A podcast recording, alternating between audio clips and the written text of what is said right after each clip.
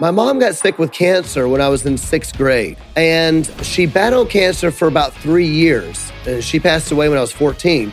John Cooper is the frontman for Skillet, one of the biggest Christian rock bands of all time. John knows what it's like to have pain, anger, and unanswered questions. And I was just in a rage, a raging anger fit for a couple of years, to be honest. Something I never thought I would ever get over.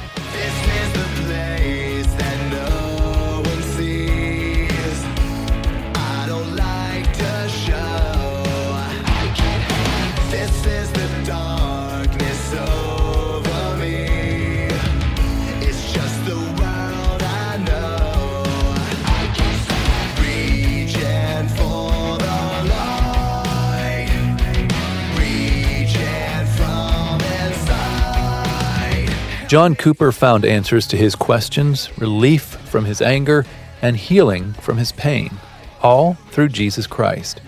And yet, John remembers how hopeless life can be when you don't know God. So he has spent the last 25 years sharing the gospel through music. He's our guest on this episode of GPS God, People, Stories. It's an outreach of the Billy Graham Evangelistic Association. I'm Phil Fleischman. And I'm Jim Kirkland. With his band Skillet, John Cooper has been able to live out his calling and use his musical talent to glorify God. But sometimes he has felt a little foolish doing what he does. Later on in this episode, uh, you'll hear from Billy Graham, and he's going to share why that feeling is perfectly normal. 1 Corinthians 3:18 says, "If any man among you seemeth to be wise in this world, let him become a fool that he may be wise. For the wisdom of this world is foolishness with God." You'll hear Billy Graham explain more about the wisdom and foolishness of following God a little later in this episode. In the meantime, if you would like to know true peace and the source of true wisdom, that comes about through a relationship with God's Son, Jesus Christ, then we invite you to go to findpeacewithgod.net. That's findpeacewithgod.net. Or you can call us. We are here 24 hours a day, seven days a week at our prayer line. It's 888 388 2683. And both the website and the phone number are in our show notes. GPS. God. People. Stories. My mom was a Jesus freak, a fanatical Jesus freak. Ever since I was a kid, I don't, I don't even remember life before church. but I love that about my mom because she was very passionate about Jesus, passionate about the Bible, and I felt really blessed to be to be raised in a in a family like that. John Cooper grew up in Memphis, Tennessee. He gave his life to Jesus when he was five years old. John's mom wasn't just an influence on his faith, she also taught him all about music. My mom was a piano teacher and a voice teacher and a flute teacher. As my love for music, you know, grew, uh, certainly the impetus for me loving music and what was that upbringing. I learned to play classical piano and I learned to read music and I also played trombone. So I began playing in the symphonic band in sixth grade and marching band, but I would never have wanted to do any of those things for like a career. I just did it because my mom made me. What John really loved as a young teenager was rock music. Man, it just floored me. It just it made me feel so good. It was so energizing. I got involved in playing in a band and singing in a rock band like when I was 15 years old. That's when I was like, I could do this. This is pretty fun. I never thought I would do it for a living though, to be honest. I, I just kind of thought I would do it for fun because I enjoyed it. I enjoyed writing something that I believed in and and being on stage and performing. And I certainly never thought Skillet would make a career at it. Uh, never in a million years did I did I dream that would happen. One of the reasons he couldn't have imagined the success Skillet has seen is that John's mom absolutely hated rock music. He wasn't allowed to listen to it at home, even if it was a Christian band. John obeyed his mom's rules, but eventually he came to his own conclusions about how rock music and faith in Christ are not mutually exclusive. I remember learning that God created everything. There was nothing was made that wasn't made through Christ, right? And at the same time, l- later on, finding out that they're saying, yeah, but but rock music is satanic. It, it made no sense to me because I remembered my mom teaching me that God creates, the devil distorts. God created music. And if the devil is ruining it with sex and drugs and satanic imagery and whatever, then we should celebrate Christian rock music because the devil doesn't own it. I had this understanding of there's something wrong with the devil having a claim to music. There's something wrong with that. And I thought, yeah, I want to be somebody that that takes that back and brings it back under the feet of Jesus where it belongs. And that's exactly what John has done through Skillet. His vision of using rock music for God's kingdom was shaped by two events that happened early in his life. The first being the loss of his mom. My mom got sick with cancer when I was in sixth grade. And um, she battled cancer for about three years. And she passed away when I was 14. And my dad got remarried a couple months after my mom died. And me and my dad went at it. And I was just in a rage, a raging anger fit for a couple of years, to be honest. Something I never thought I would ever get over. Growing up is really hard. And God used Christian music to ground me into the Word of God and into hope to remind me of what I believed. And so Christian music and rock, I, I could never divorce those things. So when I started writing my own music, I could never imagine a time when I just wrote rock and roll without talking about my faith because there was nothing in life worth living for outside of my faith. Jesus had been my everything. The second event that helped John solidify that belief was a short season filled with a lot of doubt. During his first week of college, John had multiple professors mock Christianity, and his biology teacher said there was no scientific evidence that God had created the world. I had never experienced any of these things. And I went home from school that first day going, maybe, maybe God's not real. Maybe evolution is real. Maybe only rednecks believe in the Bible and stupid people that aren't uh, intellectual. Maybe I'm wasting my time. My mom died. Why did God let my mom die? All of these thoughts bombarded me.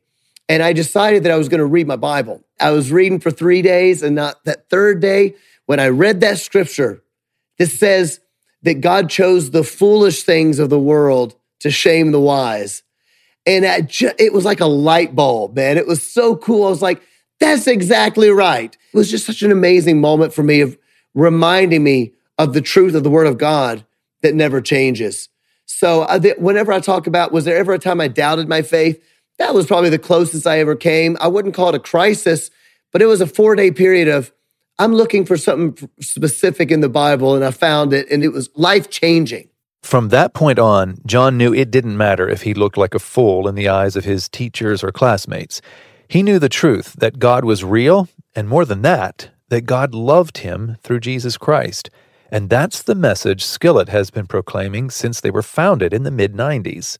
We were a side project of, of several different bands that all went to one church. My pastor at this small church I went to, he said, John, I think that you'd be good with this other guitar player from a different band. I think you two would work good together and you might get something magical. So we decided to do that. And he said, Hey, if you do it, it'd be like cooking, taking all these ingredients out of different bands thrown it on a skillet. And so that's why we called it Skillet.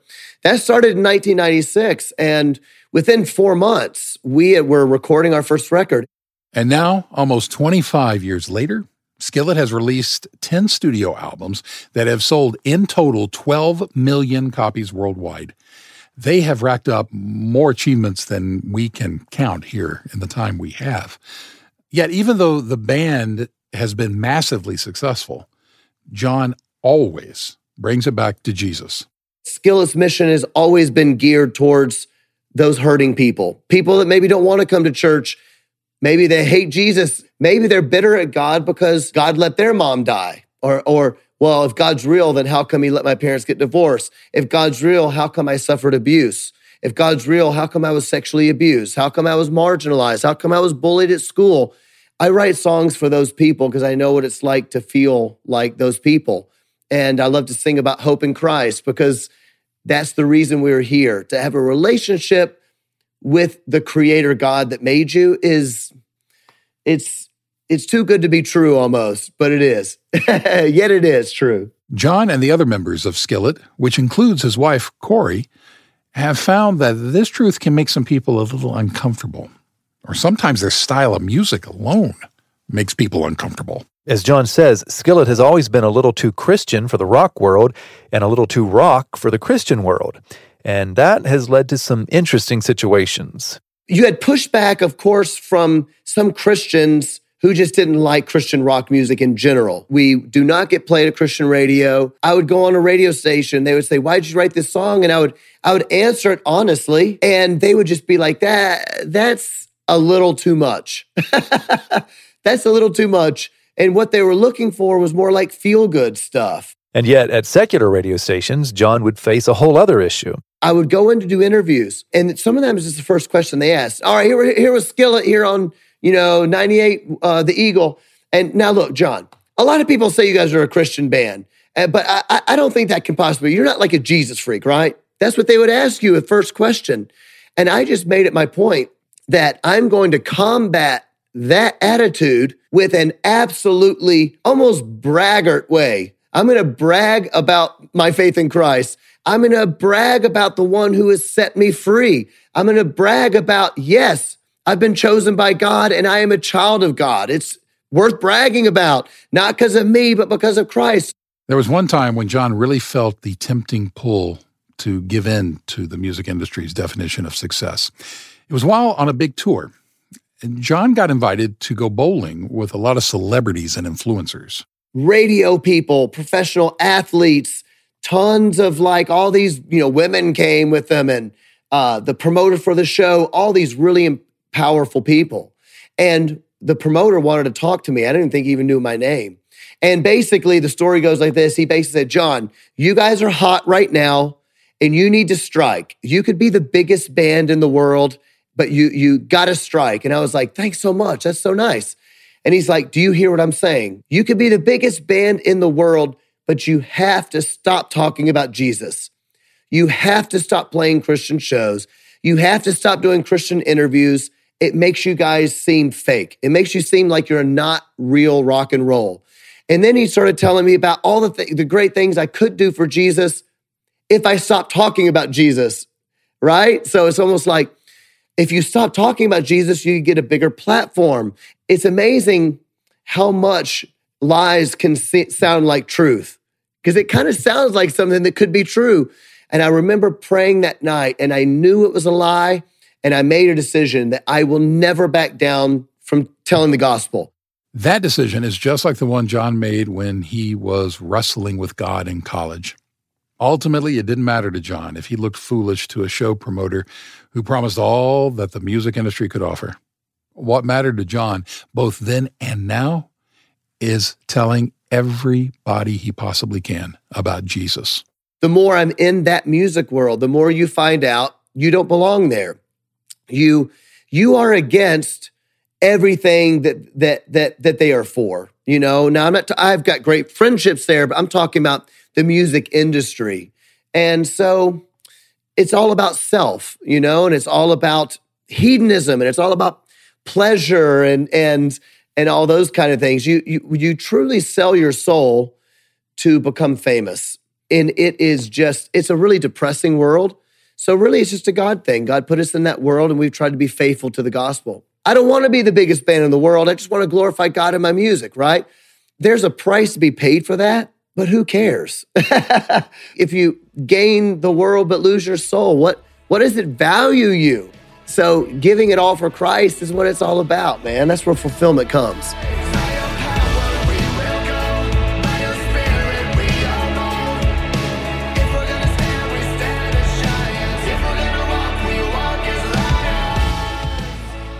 John Cooper has a bold faith, and he's thankful that God's given him the opportunity to share Jesus with people around the world from all walks of life.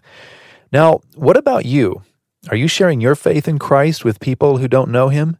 We can tell you more about how to do that at our website, findpeacewithgod.net. That's findpeacewithgod.net. How do you know the truth from a lie? That's something John Cooper's been wrestling with lately, and he's going to share about it in just a minute.